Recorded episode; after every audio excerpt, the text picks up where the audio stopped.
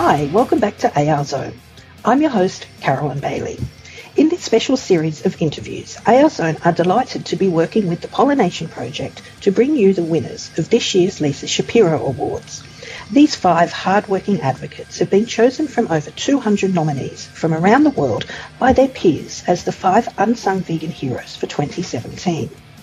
It's a great pleasure to introduce this year's winners of the Lisa Shapiro Award to you, but first we'd like to take a moment to remember Lisa Shapiro.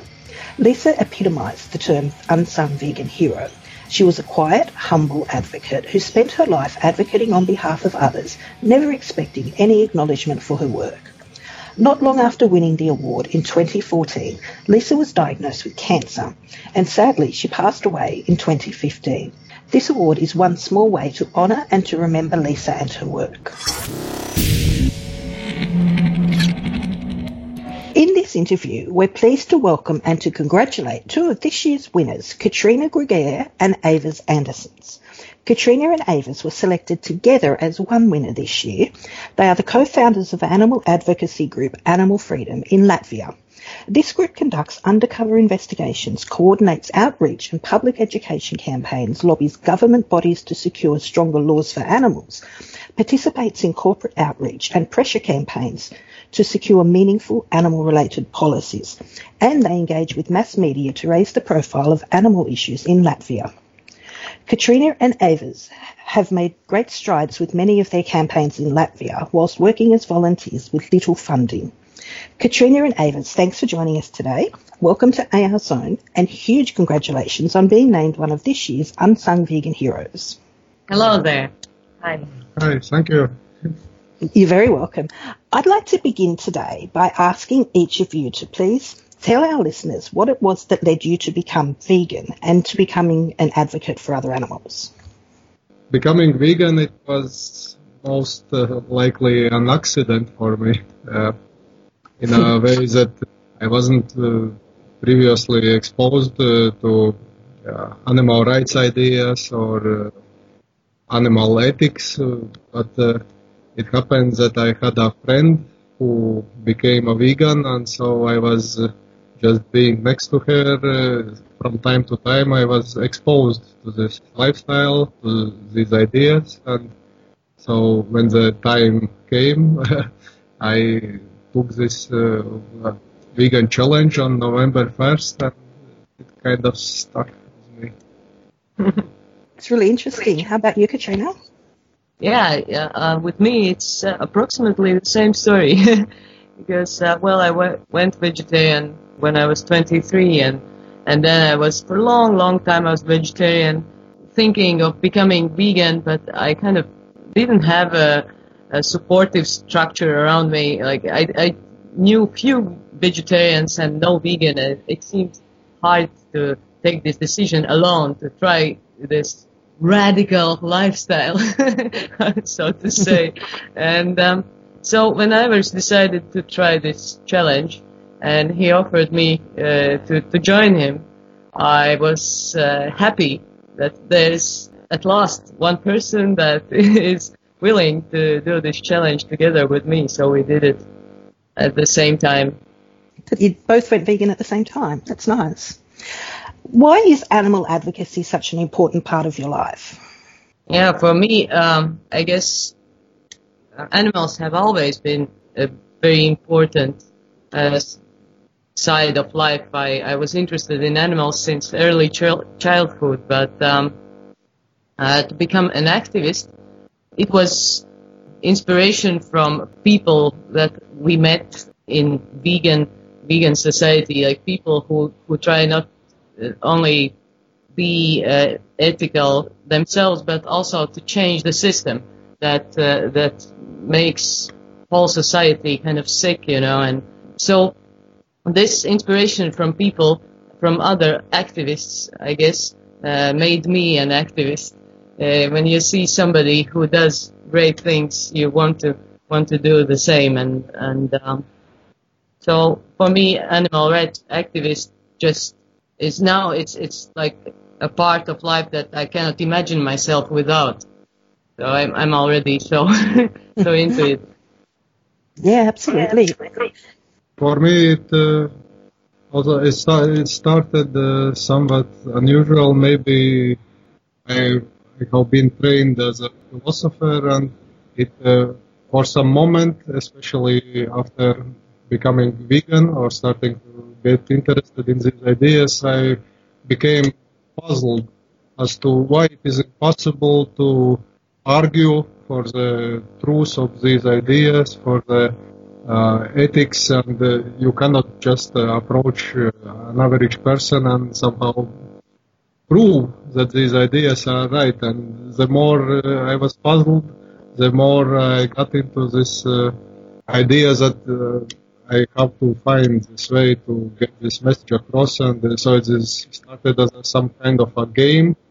But then I discovered that there is a meaning for me, and in Latvia, this uh, social justice movement and the social justice issues, it's a very new thing here, and uh, the society is uh, only 25 years after totalitarian regime, and the things that uh, many take for granted in Western societies in Latvia is just starting to develop, and I, I hope that our work is also providing a good example how to become active, how to take things into our own hands, and how to change this world for better.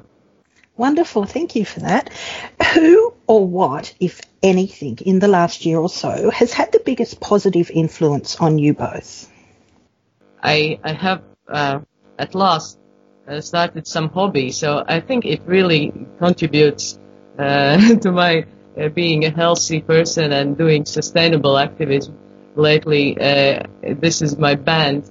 Uh, we have started to, to do some music rehearsals once a week, and it really helps to not lose this grasp of happiness because activism sometimes can be like really harsh when you have all these struggles and uh, and then being sustainable is very very uh, good and um, it influences me a lot. Um, because first four years uh, when we started this organization I uh, almost lost all other hobbies. Like my only hobby became animal rights. It really it really uh, took me.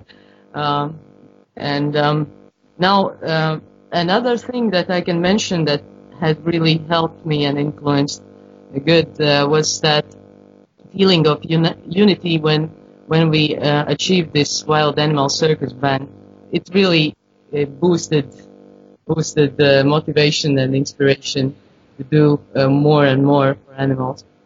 Great. Yeah, I agree with you. I think it's wonderful to have a hobby and, and an interest outside of animal advocacy just to sort of give your life a bit of a balance. So that sounds wonderful. Avis, do you have anybody that's been a positive influence on you?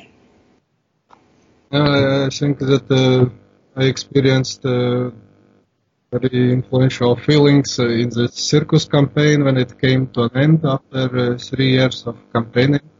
It felt that not only activists are together to achieve this goal, but also when state institutions, which are usually quite bureaucratic, but started to work together towards this goal, and even media was it was it could be felt that support this wild animal circus ban rather than just being factual and neutral, and so for a moment it felt as if uh, the whole Latvian society is somehow the, at least the best part of is getting together to finally get rid of this archaic tradition. And uh, it was uh, just this feeling that uh, somehow we can come together and solve problems.